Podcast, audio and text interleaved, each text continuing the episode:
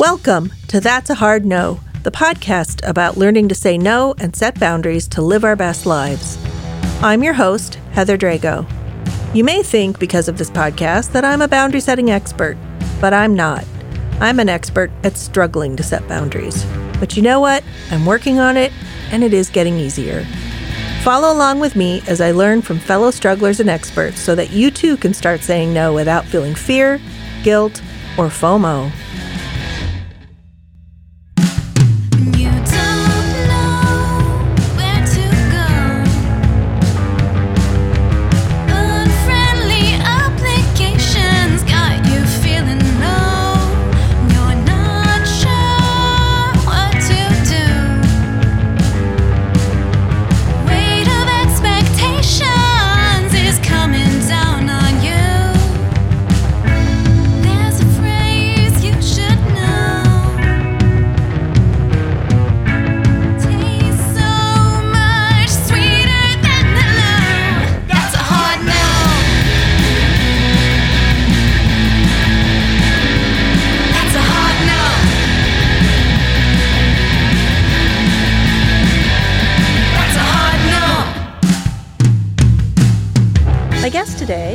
Rachel Durci, a financial wellness coach who supports clients by building financial confidence and taking the stress out of money conversations.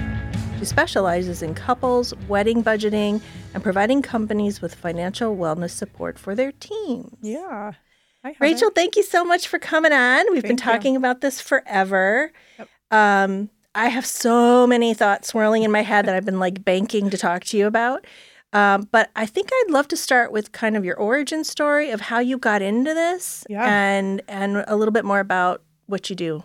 Yeah, sure. Um, so my origin story started as all of ours does as child, as a child. Um, and so, you know, I grew up in a home that didn't have a lot of money, the single mom. And I remember being very young, like five or something, and not really knowing what money was even used for, but understanding that money meant stress and anxiety. I felt a lot of that whenever those conversations came up in in my family.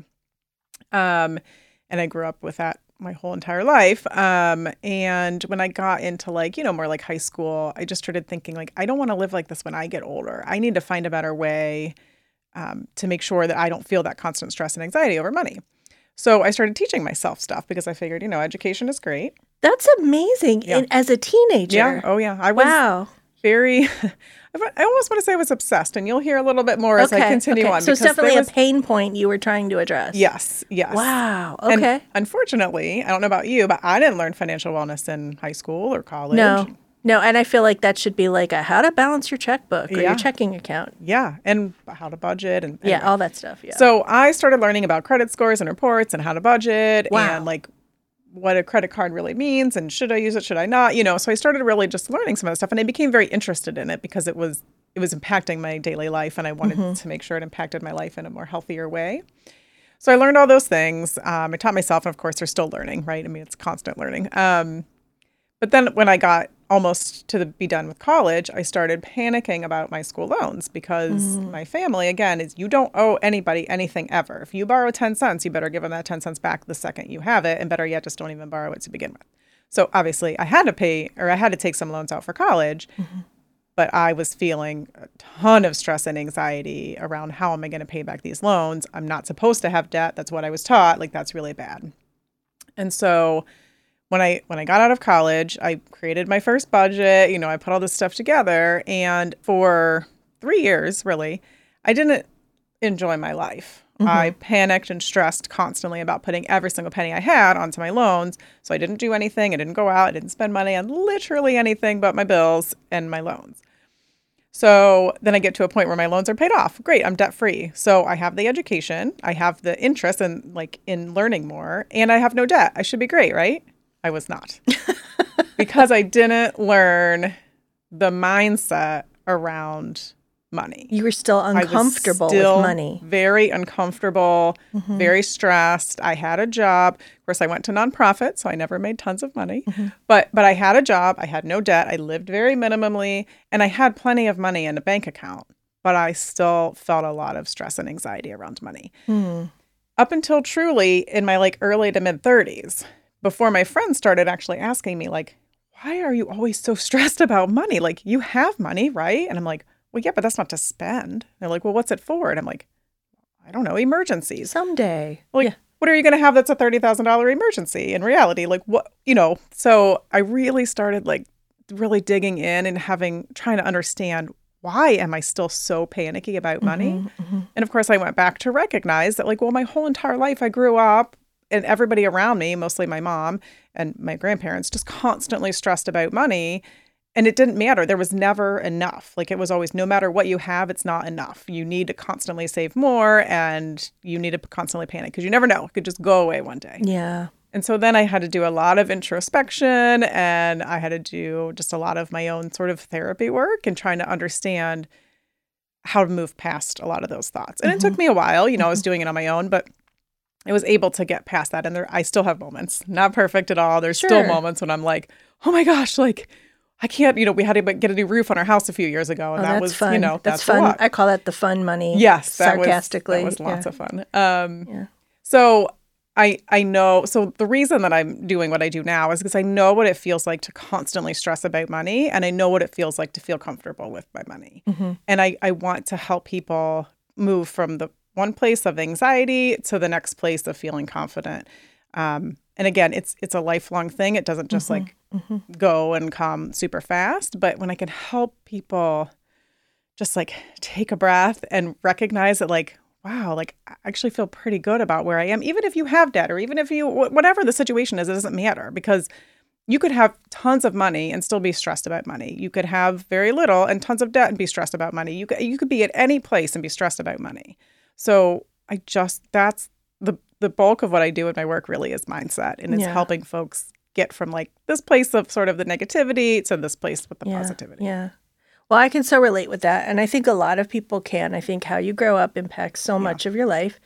Um, just to share my backstory, some Yeah. people may know this already, but I grew up in a home that was impacted by generations of poverty, which is often the case with Mm-hmm. Yeah. those who come f- from poverty. So, you know, three, four generations back, people were living in poverty. And mm-hmm. so I was raised by a single mom who was working three jobs, and I knew money was tight. And not only was it a tense subject, I got in trouble if we talked mm, about oh, it. yeah. Like I mm-hmm. wasn't even allowed to bring up the subject. Mm-hmm. yeah Um, and so then, you know, fast forward to my early to mid 20s, and I'm getting married and I'm going through the pre Cana thing because my husband was Catholic. And we did the test, and they said, You guys are really compatible. Everything's really great, except there's this one area where you're probably going to have some conflicts. Yeah. And that was about discussions about money. uh-huh. And he, from the beginning, I guess, you know, his mom worked at a bank. Um, so he was taught a lot about money management and, you know, budgeting and all that stuff. He paid his own way through school and all that stuff. Then he married me and inherited my student loans. But anyway, um, and so, I mean, they were right. That was the thing that was very stressful throughout my life, our life um, together. And part of it was because I was so uncomfortable around the topic money. I just kept avoiding it. And so, because I was avoiding it, you know, I wouldn't pay things on time. So, my Right. credit rating tanked and all this stuff. So, you know, fast forward again, 20 plus years later. God, we've been married 27 years. What? anyway, so many years later. Um, and it's taken me that long to learn how to budget mm-hmm. and pay bills on time mm-hmm. and improve work at improving your credit mm-hmm. score and becoming comfortable with talking about money and Yeah. looking at how much you have. And then I started a business, right? And so what's so funny is very recently my business coach and I were talking and she's like, "Heather, you're doing great. You're doing all the right things, but we really need to talk about the elephant in the room. You're just not comfortable with money." Yeah. and I was like, but I'm doing so good. And she's like, you are, but like, just even like how I price my my Uh-huh. services and, um, you know, invoicing people at certain times and just, even just like getting the money that I've earned. Like I'm just right. uncomfortable. Like I'm sorry, it's going to cost this Yeah. much. You know? Even though they probably knew ahead of time it was going to cost right? that. um, and so now we're like focusing on that. And um, so I think it's just something, like you said, it's a lifelong learning Mm-hmm. process. It's something that impacts relationships, just f- generation generation in couples. Like, so many things. So that's why I was so excited to have you on Yeah. because I know for sure it's been an issue for me. Yeah, and I'm I'm guessing that a lot of folks that are listening can really relate too because money is still an extremely taboo topic, at least Yeah. in America. Another thing that like is sort of my goal is getting my clients comfortable with talking about money. It's not just comfortable with their own like looking at their bank accounts and they feel great, but like The how comfortable are you asking your friend, "Oh, that sweater's great. How much did you pay for it?" Or "I just got my kitchen redone and this is how much it cost." Or, you know, "I've got some debt and I'm trying to pay it off and this is how much it is. Do you have any suggestions?" Like those are the things we all should be talking about because we can learn from each other. We Mm-hmm. can support each other. And when we're not talking about it, we feel very alone. And that's a lot of my clients feel like nobody would understand. Do you think a lot of the re- I mean I'm this is a leading question. I think the reason people often don't have those conversations is they feel shame. Yes. So especially if they have debt, they don't want their friends to know they're in debt. Yep. And so they don't want to say, you know, I'd love to go out to dinner with you, but I really can't afford it because I'm paying off this debt. Right. Right. And um, yeah, and that's that's come up in the, in the relation to boundaries a ton of times because there are so many times people are invited to destination weddings mm-hmm. or Yeah. Yeah. or let's go out to the theater and dinner and all this stuff and like great i don't have $200 mm-hmm. extra to spare so but people don't want to have those conversations so I just and and when folks say that to me, I push back and say, "But how would you feel if you said that and your friend said, "Oh my gosh, I'm so glad you said that because I am feeling the same way and I would rather not go." Yeah Like, uh, yeah and that happens. It does happen. once you, are not- open up yeah, yeah yeah Or how good would it feel if your friend just said, "Cool, that's cool. I'm we can do i something else." understand yeah. As an example, I have some girlfriends we get together every month, and things got a little tight for me at some point when I decided to start a business Mm-hmm. and quit a full time job. Um, and I said, "Can we do something other than going out to eat every month?" And we went for hikes every single month, and we still do. Actually, That's there's one coming up tomorrow. Um, but so we're and that's free. It doesn't cost any of us anything other than a little bit of gas, maybe to get where we're going. Um, and they were all like, "Cool." Who cares? So, Mm-hmm. you know, it's not about the thing we're spending Yeah, money on it's about being together exactly. Yeah, yeah. Exactly. Yes. So I don't even know where to start. There's so many. So touching back, so thinking about like my early married life, right, and and those conflicts, and me being avoiding uh, the topic, and my husband kind of just taking the lead on that. Now we're much more of a partnership in mm-hmm. in that realm. Like, what are some common early coupledom type issues you see come up, or or how do you help young couples? Or is it more the middle aged couple that comes to you and go, okay, well, we went bankrupt and now what do we do? like, tell, Yes. yeah, tell me about that and just like households and coupledom and all that stuff. So, if there are any young couples out there, I would love to work with you um, because my average client really is in their 40s. Um, and so they've been married for 10, 15 plus years. Um, and, you know, and, and they're deep into it. And, um, and I would say, similar to what you just said, like the most common thing is that they don't, they just don't talk about it. They just, they don't even, like, I, I don't really even maybe know what your bet that looks like, and you don't really know what mine looks like and what our bills are. We just know we pay our mortgage and we're we're okay. We don't feel great, but but we're okay.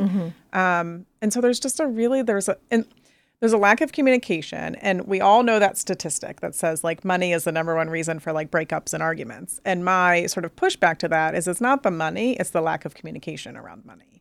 And I see that time and time again. And so that's I actually specialize in working with couples, and I help folks feel more comfortable having those money conversations with each other. So I'll give them homework where they they do it on their own and then they come together to talk about it.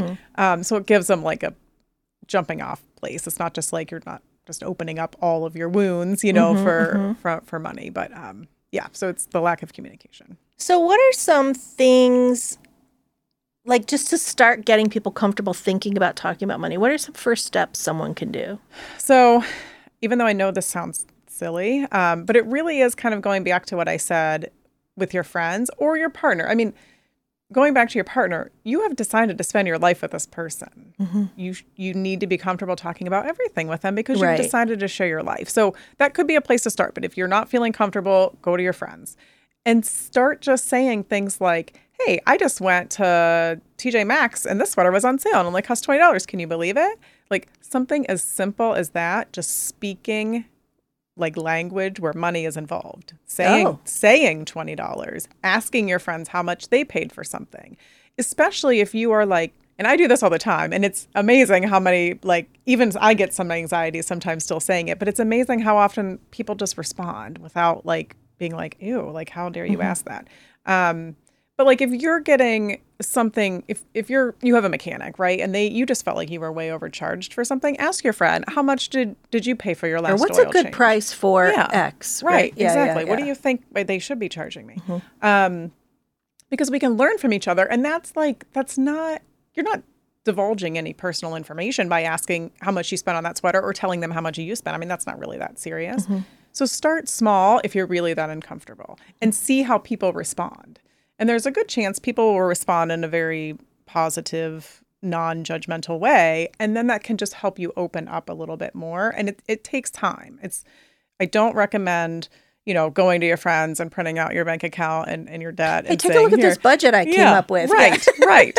Um, but you also can, you can either work with a professional or you can find that one, like whether it be your partner, your parent, your, you know, your best friend, like a coworker that maybe you don't even feel that close to, but you feel like, you know, you can um, sort of have those conversations and they won't judge you. Find that person who's not going to judge you and start talking about it with that person because it will just get you more comfortable talking about it in general. Because you have to be it's not about the other people feeling comfortable it's about you feeling comfortable. So don't don't worry about what other people are, are thinking about. How are you feeling about it? And if you're feeling uncomfortable you need to start small and maybe you need to kind of get that partner that's sort of like the accountability partner you know whether again that's a family member or a friend or whatever um, and find that person that's that you can connect with and, and start talking about it and you can be very open and just say listen I've noticed that I'm super uncomfortable talking about money, and, and I'm going to um, I'm going to start. And do you mind if you're the person that I sort of start with? You know, be just open about it. Like, Yeah. I just feel like I need to start Someone you trust, about it. Yeah, someone you can be yourself with. exactly. Yeah. yeah, So I heard you talking about when you left college and you set this very strict budget. And so and but you were miserable, right, Right. correct. And so on a podcast about boundaries, I would think when someone sees, you know, financial wellness coach on the on the description, they're going to think that's what we're going to talk about. How to get, you know, impose and stick to boundaries mm-hmm. around money and Right. stuff. So I wanted to share some of my stupid boundaries Okay. and then and then let's talk about just like what's realistic and you know Okay, um, so I have all these dumb self-imposed rules. Like I cannot walk into a big box store without it if alone. okay. I have to have a person okay, and a list. uh huh, And if I don't, I can only buy what I can carry out under my own power. okay, No cart, no basket. okay. Have I gotten really good at carrying things with my pinkies? yes. yeah, do okay. do the workers come up to me and say, "Ma'am, would you like a basket or a cart?" and I say, "No, thanks. This is this is a money saving strategy Yeah, right uh-huh. Um, and you know, so that that's you know my way of jokingly uh, preventing myself from going in for shampoo and spending two hundred dollars, Right. right? Mhm. Which is Yeah. so easy to do. they make correct. Yep. everybody's into the thing. The other thing is, if I don't absolutely love it and I won't use it within a week, I don't buy it yes. Mm-hmm. just like do i really love this am i sure i'm going to wear it yeah and then the other thing is just like um, and this is sort of influenced by a client we have which is in the thrift industry is like i don't i try not to buy anything from fast fashion or fast anything fast Okay. furniture or stuff like that because of how it impacts the environment Right. Mhm. and so, you know, just having those values. And then, you know, there's a certain money threshold. My husband and I, we don't spend over a certain amount without talking to each other. Right. Yeah. Right. Mhm. So those are my kind of silly rules.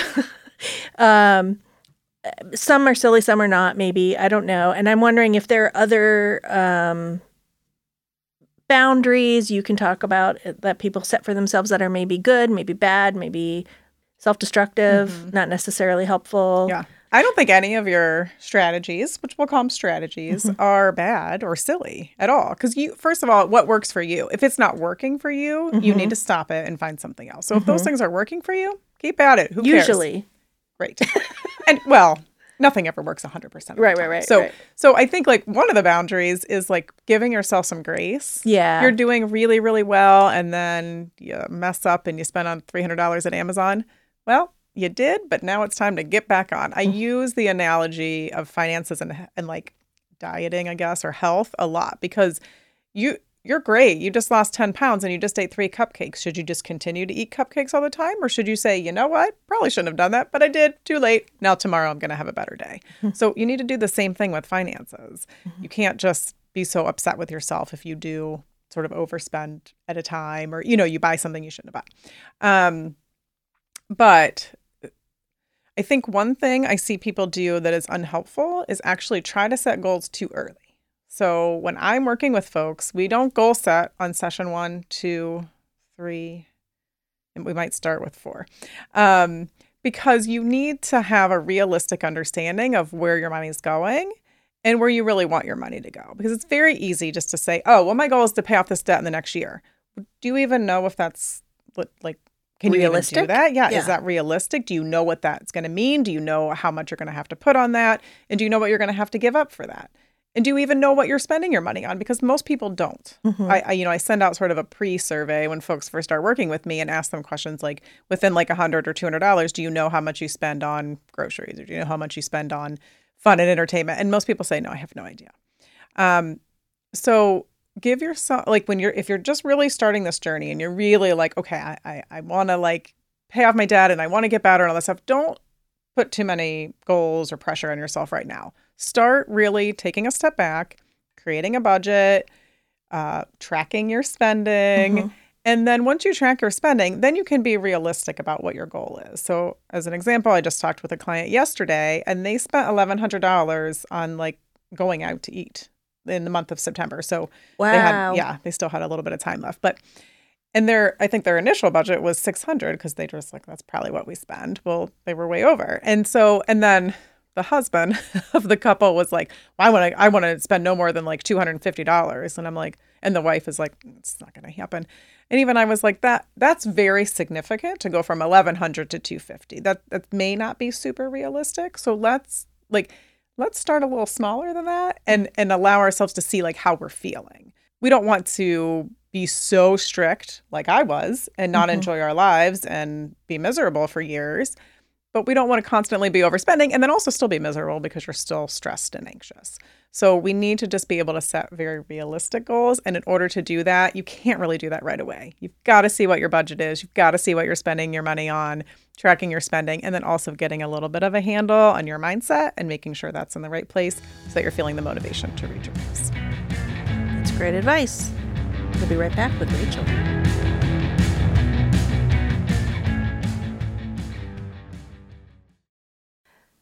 That's a Hard No is brought to you by Clever Girl Marketing, my full service agency specializing in smart, strategic marketing solutions for businesses and nonprofits.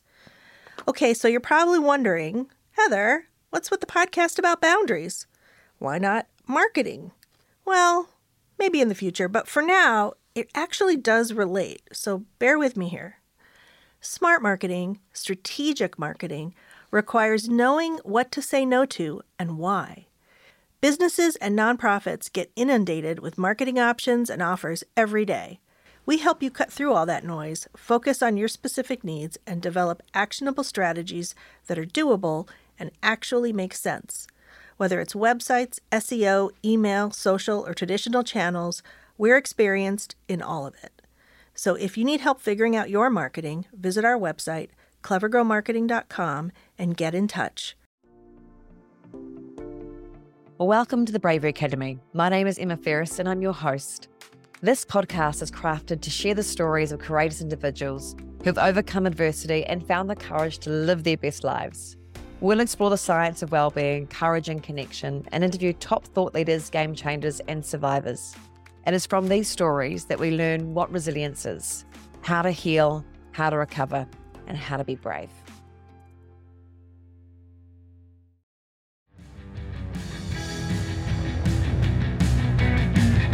And we're back. So, Rachel, let's talk about budgets. Yeah. Okay, so you sort of touched on why we want to set them, and I think we all kind of know why, but you can elaborate on that. Yeah. But then, like, how do you go about it? Yeah. I think, yeah, let's talk about the why a little bit because a lot of people think like setting a budget means, oh, well, it means I never can spend any money again. I have to restrict what I'm spending. And that's not what a budget is. A budget is a piece of paper with numbers on it. So it can't tell you what to do or what not to do. It doesn't judge you. It does not judge you at all. It's literally an inanimate object. uh, so it's not telling, if it's telling you something, then, you know, there's other, other We people got other issues. Yeah, yeah. Um, but so it's giving you information and it is now putting you in charge of your spending. Mm-hmm. So what happens when I first meet with people or just when I'm even just chatting with people in general, eh, they often say, I don't really know where my money's going. I don't honestly really know how much I spent. Like I mentioned, my client didn't know how much they were spending on going out to eat. Um, so if you don't know, how can you make decisions that are really like great and and realistic and positive for your life? So you want to create a budget because he is literally doing the opposite of what a lot of people think is is putting you in control of that money. Mm-hmm. So now you know where everything's going and you mm-hmm. can make some good informed decisions. Um, the how is truly different, right? What works for you may not work for me and vice versa. But my recommendation is if you're just getting started, that you use a very simple spreadsheet. With mm-hmm. my clients, I use Google Sheets and I share it with them, and it's very simple. But you want to make sure you include a few things on there. So a lot of people are just like, oh, my mortgage and my utility bills and my income. So um, you need to have a tab that, of course, is your expenses and your income. That's sort of the crux of the budget. Um, and but just make sure you're including everything. I sometimes meet with somebody, and on our fourth or fifth session, they mentioned Disney Plus, and I was like, hmm, "That's not in your budget. How much is that?" and they're like, "Oh, I didn't think that was that much. yeah. It was only ten dollars." and there's cell phone and car Oh, and yes. clothes and yeah. Yeah. And I, I put haircuts in there because a lot of Oh, people are like, they just, it's just not something that's top of mind, you Mm-hmm. know? So I, I encourage you to put everything on your spreadsheet on your budget, even if it's, you know, you have a $2 subscription to some app or something, put it on your spreadsheet because if you don't have all the information, again, you're not making the best decisions. So put it all on there, everything. And then another tab is for your savings. So it should be the bank accounts that you have, the interest rate that you're earning, and how much is in there. And then that on that tab, you can set some goals. So again, don't set goals immediately, but after you get some organization done, you can put some goals on that spreadsheet, and then you can track your progress. Another um, tab on the budget spreadsheet should be for your debt, and that is again similar to the savings, where you put the name, your interest rate, your total balance, and then your minimum payment. That's what I recommend because when you see it all, then you can make the right decision um, about like what you should be doing with some of that. But right now, you might just be throwing a little bit here or there, and you feel like you're not getting anywhere, and it's probably because you don't have a, a strategic plan for that. So put all that on there. And then um, I have another tab on mine for variable income in case you are an entrepreneur or you have a side hustle or something and you might make, you know, some kind of random money here or there and it's not a regular paycheck. Um, that's a whole separate thing that would take forever to talk about. But, you know, if you do have variable Yeah. income, you, you, there is a way to track it. Um, then the only other thing I would include is any overflow income that you have. So that is, I'm getting a tax return, I'm getting a um, bonus from work, I'm getting some type of inheritance or something like that that you know is coming your way. Not everybody might have that. Um, but if you do, it's important to put that on there and plan ahead for it. Because this is what I hear regularly is people are like, yeah, I got a thousand dollar bonus. And frankly, I, I really have no idea what it even bought me. I just know it's not here anymore. Oh, isn't that the truth? Yes. You get the bonus the and it goes right into the checking account. Uh-huh. Yep. Just goes and then right in three months later, you're like, where'd all that money go? Uh-huh. Yep. Yep. Very, very common. So if you're listening out there and this is you, very common. Happens all the time. So I recommend people pre-plan that. So you know that next I mean, you typically don't just come across a thousand dollars lying on the ground. So you typically know if you're getting some type of a, you know, a lump sum of cash that's extra. So plan it. Decide what you want to do with it. And it can be something as simple as putting it on your debt or putting it um, in your savings, or it could be buying something. It does not matter. It, What matters is what you really want to do. Be mindful about yes, it. be mindful because Yeah. when you plan to do something and then you do it, you feel really great about it. You- Right. That helps build your confidence, and and you're not like, I don't know where it went. Like that doesn't feel good to say I don't know where my money went. Mm-hmm, Um, so I would include. So the budget is a little bit more robust, I think, than maybe what some people think of it as. Um, at least for me, I like to make sure you're just having. Like, this is your full financial picture. This is not just you know a few things that I spend money on in my income. It's it's really your financial picture. Um, and and again, I just use a simple spreadsheet. So Yeah. I, you can there are apps out there you can Right. use. Um, I think But First- some of those cost money. first of all, I've never found one that's free that right. is worth anything. Right. Um, but but it's also it, it's it's not as impactful as when you're first getting started um, by using just a spreadsheet. So Mhm. if you've been budgeting for the last ten years, sure, go get an app. It doesn't matter. I'm sure that'll fit your lifestyle just fine. But if you're getting started, putting more of the work into it is really You're really touching the numbers. Yes, you're really touching it and you're and you're going in there and changing things. and things. you're seeing it and feeling it Mhm. and yeah. yeah. Other than something just kind of doing it for you. So I love that you pointed out the little the little things, Mm-hmm. right? So I'm a huge reader. I every night I read at least half an hour. It's kind of what puts me to sleep.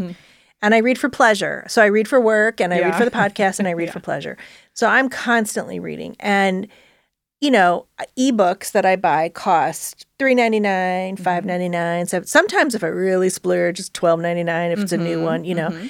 And I just never really thought about it. I was just doing it Mm-hmm. Yeah. and they were going the the receipts were going to an email I never look at. I Ah, call it the black hole to uh-huh. infinity. and that's my junk mail email, Uh-huh. right? And then one day my husband came to me and he was like, "Can we talk about this for a minute?" He's like, "Are you aware how much you've spent on books?" I was literally not, and he showed me the total, and I, it just took my breath Yeah. away. I was like, "Oh, oh my god!" So guess who got all the library apps? Yeah. yep. and you know it's fantastic. Mm-hmm. Yeah. And sometimes if there's a newer book and I have to wait, uh, six weeks or whatever, it's okay. It actually ends up coming through sooner than I think, and I Right. read it and I'm fine. And there's a million other books I can read, and I love libraries. I'm Yeah. always pushing libraries. But um, and then when I do spend the twelve ninety nine on the really new book that I really want by an author who isn't maybe in the library, then I I treasure it even more. Yeah. and I feel fine about it because I haven't wasted all this other money. Right.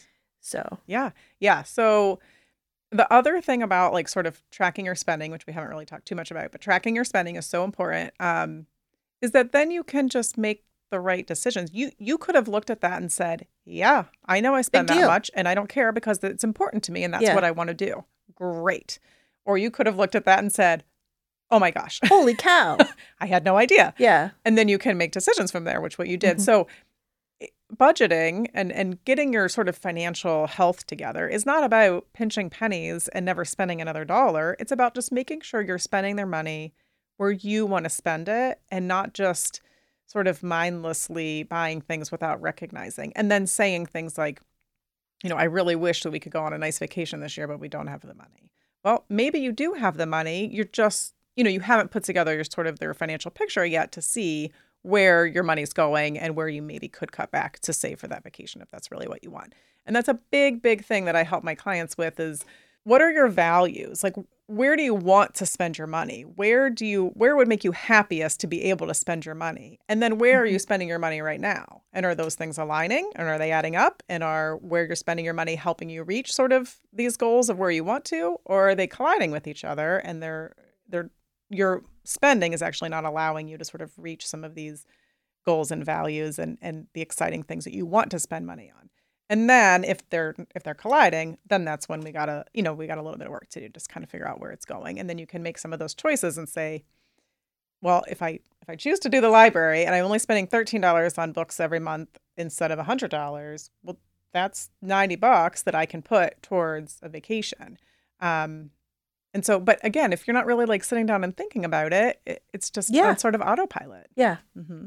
Yeah. Yeah. Okay. So let's talk about debt. okay Is debt bad? So, how you feel about your debt is what's way more important than actually having debt, is the first thing. Okay. I'm all about how you're feeling. If you're like, who cares? Don't give a crap. I'm enjoying my life, having fun, and you truly feel that way, well, that's you have to live your life. So, if you're happy, great. Um, do I want my clients to have debt? No, of course not. Like, the, the, because when you have debt, you're literally throwing money away by the Right. interest that you have that you're that you're paying. Um, so and, and unfortunately for most people, they do feel a lot of stress and anxiety over debt. And sometimes what happens is when you spend money, your dopamine levels rise and you feel really happy. In that moment. Yep, in that moment, exactly. In that moment. Unfortunately, that does not last very long. Um, but then what happens is a week later, you look at your debt again and you're like, oh my gosh, and you feel very stressed out. And you're like, oh, I remember when I bought that thing last week on Amazon. It made me feel good. I'm going to do that again. And even if you're not fully recognizing this, that's what's going on in your brain. So, and then you just add to your debt. So for most folks, debt is a stressful topic for them and they would like to get rid of it. Um, and so it's not all bad though, because for an example, for those folks that got a college degree and now are, are doing the job that they love and would never have been able to do it without that, would you go back and not get that college degree, even even knowing that you would still be paying off your debt? Probably not. I mean, it's probably was worth it to you to do that. Um, or, you know, for someone who took maybe a gap year at some point and took an amazing trip to Europe for three months, do they regret doing that? Uh, There's a chance that they don't. Um, so, or like buying your house, like if you live in your dream house or even not your dream house, but just a lovely home that you is great and you've got a great backyard and you're just really you love being there, do you regret buying that? Probably not. So, no, not all debt is bad, but it's the high interest credit card debt that you're not even really sure how it got there. Yeah. that's that's what's not so great. Like those are the things we really want to focus on. Um, because you are just throwing your money away with all the interest and you're not even sure. It was just a bunch of little things or maybe a couple big things and then a bunch of little things that all added up to it. And you don't really feel like you have anything to show for it. So we do want to get a handle on that. Um, and get a plan. So I mentioned earlier, like, you know, some people might just be throwing a little bit here, a little bit there, and they feel like they're not getting anywhere. And it may be because they really don't have a good plan. Mm-hmm. So do you want to sort of go through my thoughts of like how to pay off debt if you have it? Absolutely. But I also wanted to interject a point in Yeah. that sometimes, like, I have a business. Uh-huh. And sometimes there are cash flow issues. And so I have, you know, my line of credits and things Mm-hmm. like that. And also, I have been working for over 25 years to to improve my credit score. Okay. And so I have switched my mindset to look at debt as a tool Okay. Yeah. Mhm. to help improve my credit score, Mm-hmm. become more financially responsible, and you know ensure cash flow. You know so that I can keep my company stable, right? Okay. Mm-hmm. and th- that's only happened a few times here and there, but like it's nice to have that as a back backup kind of Right. thing. So that's how I've changed my mindset, and I've bec- and I and because of that, I think I'm way more responsible Okay. about paying things off. Yeah. So I think it can be used as a tool Mm-hmm. if you're careful about what kind of debt you have and and how you go about it. So yeah, I would love to hear your thoughts. Yeah. Yeah. Um, so in this whole conversation, we're just going to be talking about high interest credit card debt. We're not going to be Yeah. talking about like a home loan or a Student low, you know, yeah, Yeah, th- yeah. those things are usually not as much high interest and a lot of people just have those because they're expensive and Mm-hmm. most people can't just go buy a house. But a lot of people did get into trouble over the pandemic, especially just buying online and putting things on credit cards. Correct. Um, so if you have multiple different credit cards, which a lot of folks do, with a balance, you really want to go back to that budget and make sure that's filled out correctly. So you want to have your the name of the card or the name of the bank or whatever, your interest rate, your total balance, and then your minimum payments. And not what you're paying, because some people pay a little bit more than the minimum. So literally when you're putting that spreadsheet together, what is your actual minimum payment? Put all of that together. Then my recommendation, there's a couple different ways to pay off debt. I, there's no necessarily like this is what's right and this is what's wrong. But for most people, it feels very daunting to look at, you know, let's just say $50,000 and think, how am I ever going to pay that off? So we're, going to break it down, right? So we're going to, we're going to uh, make sure that they're all in different line items and we're going to start small because what most people need is that motivation. So if you start with a credit card, say you have four credit cards and three are fairly low balances and one is $25,000. If you start with that $25,000, it's going to take you a lot longer to pay that off. So you might lose steam at some point. So my recommendation is to do what is called the snowball effect, snowball snowball method, sorry, snowball method. um, and to start with a smaller um, balance. Now, if your smallest balance is a 6% interest rate and your next smallest is a 25% interest rate, don't don't do the 6%. But go with the one that go with maybe like look at the two that are the smallest and go with the one of those two that has the higher interest rate. And put and make sure you're making the minimum payments on every single thing that you have except for that one. You're going to focus on one at a time. You're not going to put $5 extra on every single one of your cards. You're going to put everything you can on that one card. Mm-hmm. So if your minimum payment's $100 and you know that you've got an extra $100, then you're going to put $200 on that card every single month until it gets paid off. Or, you know, here or there if you get a bonus or you have, you know, something else that comes and you have a little bit of extra money, great, put it on there. But we're not putting a little bit here and a little bit there. It it it takes way longer to make a difference. So we're going to work on that one. We're going to pick the one that is the lowest and also, you know, has a decently high interest rate. Once that's paid off, then we're going to the next lowest one and we're going to take that minimum payment and we're going to add the $200 that you were putting on that other one. We're going to make that as Ah. your payment. So now your payment might be $300 for that card. And you're going to keep doing that until it's all paid off. You're going to keep paying the same amount. You're just going to be applying it Exactly. to different.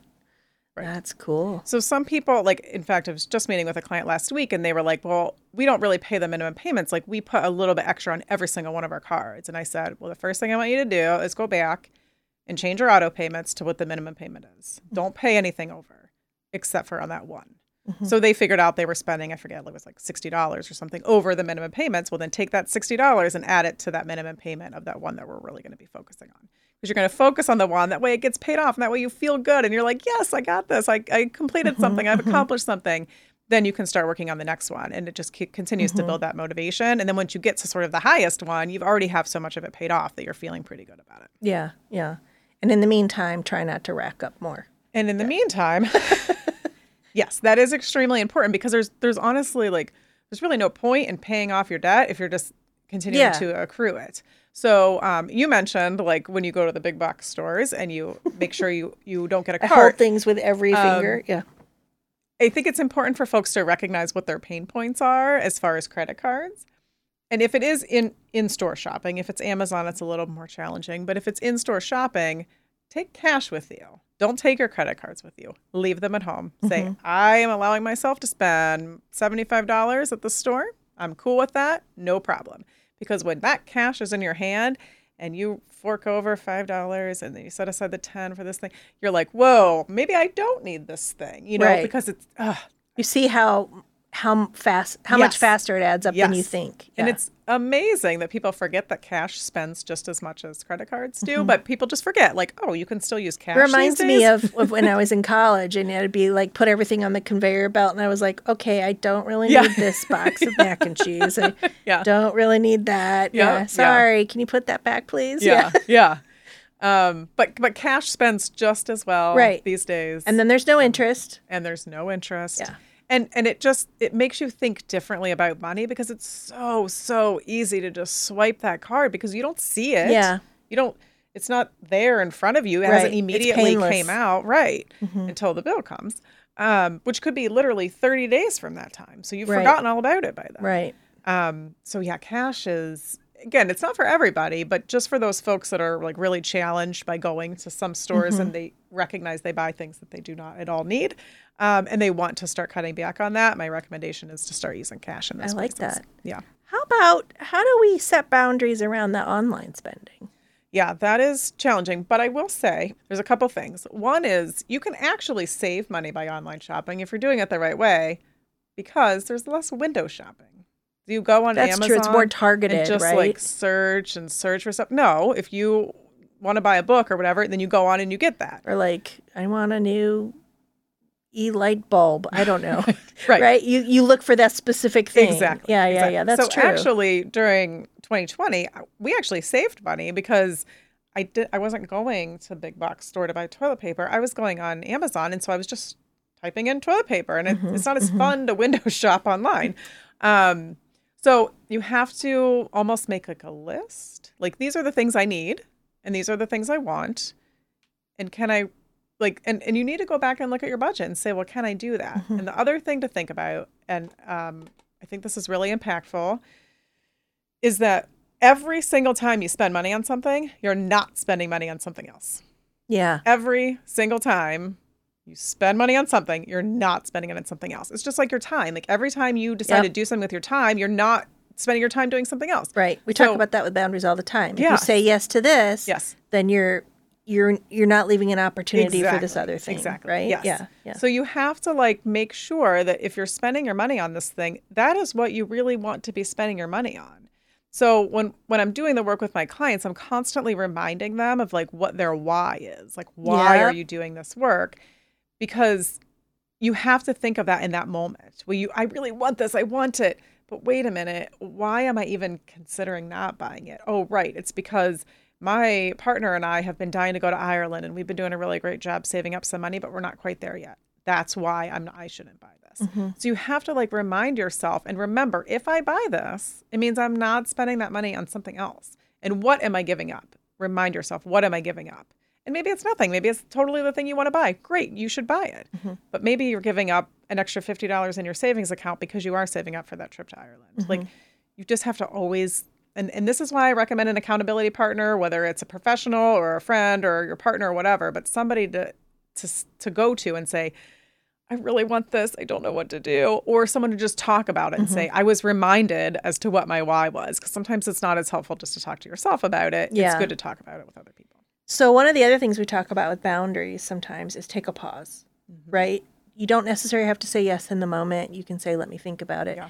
So it's spending. One of the habits I I started. I don't know why I started is instead of saying, "Yeah, I want to buy it," I just like it. Whatever app you're in, you can add it to a wish list or a Mm-hmm. Yeah. list that, of things you like. You can even categorize them or Mhm. whatever Yeah.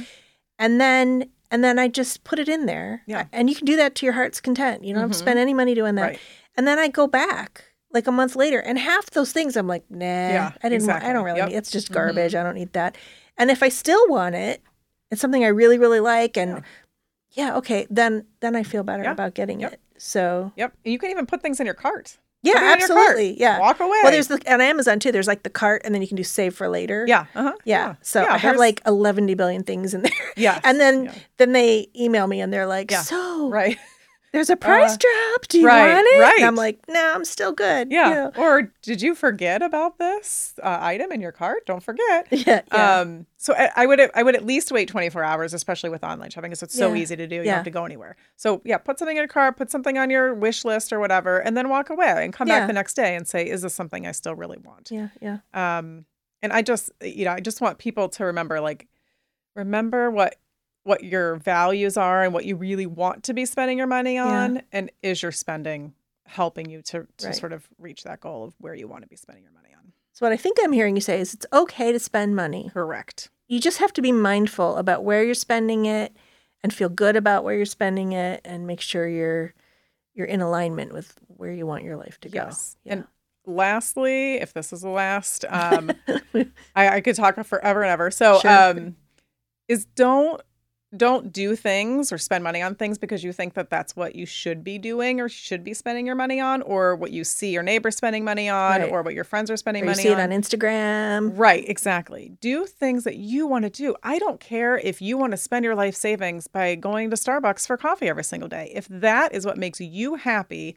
who cares that other people might tell you that's a waste of money? It's not a waste of money to you. Mhm. So, like me, my sort of why is vacations. We like to travel. That's what we like to do. I have another friend that just doesn't really doesn't really care about doing that, and that's fine. Like she then she shouldn't be spending her money on that. So everybody's different. Be who you are. Just trust yourself and know what if this is what you really want to do, then that's what you should do. Don't worry about other people. You have to live your life. I love it. Yeah. Rachel, where can people find you? Um, so my business is Effortless Budgeting, and I am effortlessbudgeting.com is my website. And then from there, you can um, look at my social media accounts. I've got Instagram and LinkedIn and Facebook. Awesome. Great. Well, thanks so much. I'm sure we'll have you back sometime because would love it. Oh, I mean, we could have a million conversations about money, I'm sure. So, thanks again for coming on. It's been Yeah. great. And Yeah. everybody, make sure you follow Rachel and Yeah, would love again. it. All right, thanks, Heather.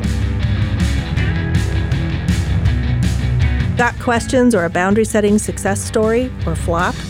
It's easy to get in touch with us. Send an email through our website, hardnopodcast.com, DM us on social, we're at hardnopodcast, or leave a message at 216 370 3410. We'll be featuring some of our favorite questions and messages in future mailbag episodes, so get in touch.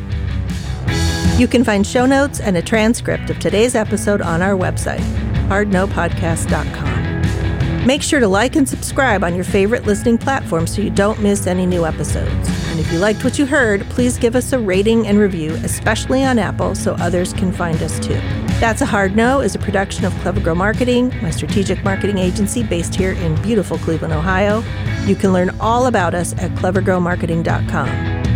It's written by me, Heather Drago, and our amazing marketing and production coordinator, Mara Del Rosario. Production support, Evergreen Podcast, Noah Fouts, producer and editor extraordinaire. Our awesome new rock anthem was written by Noah and performed by his band, The Big Leagues. I love it so much. Thank you, Noah. Until next time, thanks for listening. And remember, saying no isn't just okay. Saying no is the key to living an authentic, fulfilling life. So do it. Find your no and say it unapologetically. That's a hard no! Hi, my name is Sarah, and I want to tell you about my podcast called Can I Offer You Some Feedback? I'm a business consultant and executive coach with over 20 years' experience in change management, leadership development, and naturally providing feedback to high performers. My podcast is for those of you who have a complicated relationship with feedback, whether giving, receiving, avoiding, or seeking. Feedback is essential for our development. In each episode, you'll hear from real people across industries with their ideas, perspectives, and best practices on feedback. I'll also be sharing business bites with you simple explanations of organizational tools, management techniques, and leadership philosophies that will help you and your businesses thrive. You can listen to Can I Offer You Some Feedback on your favorite podcast app or learn more at evergreenpodcasts.com.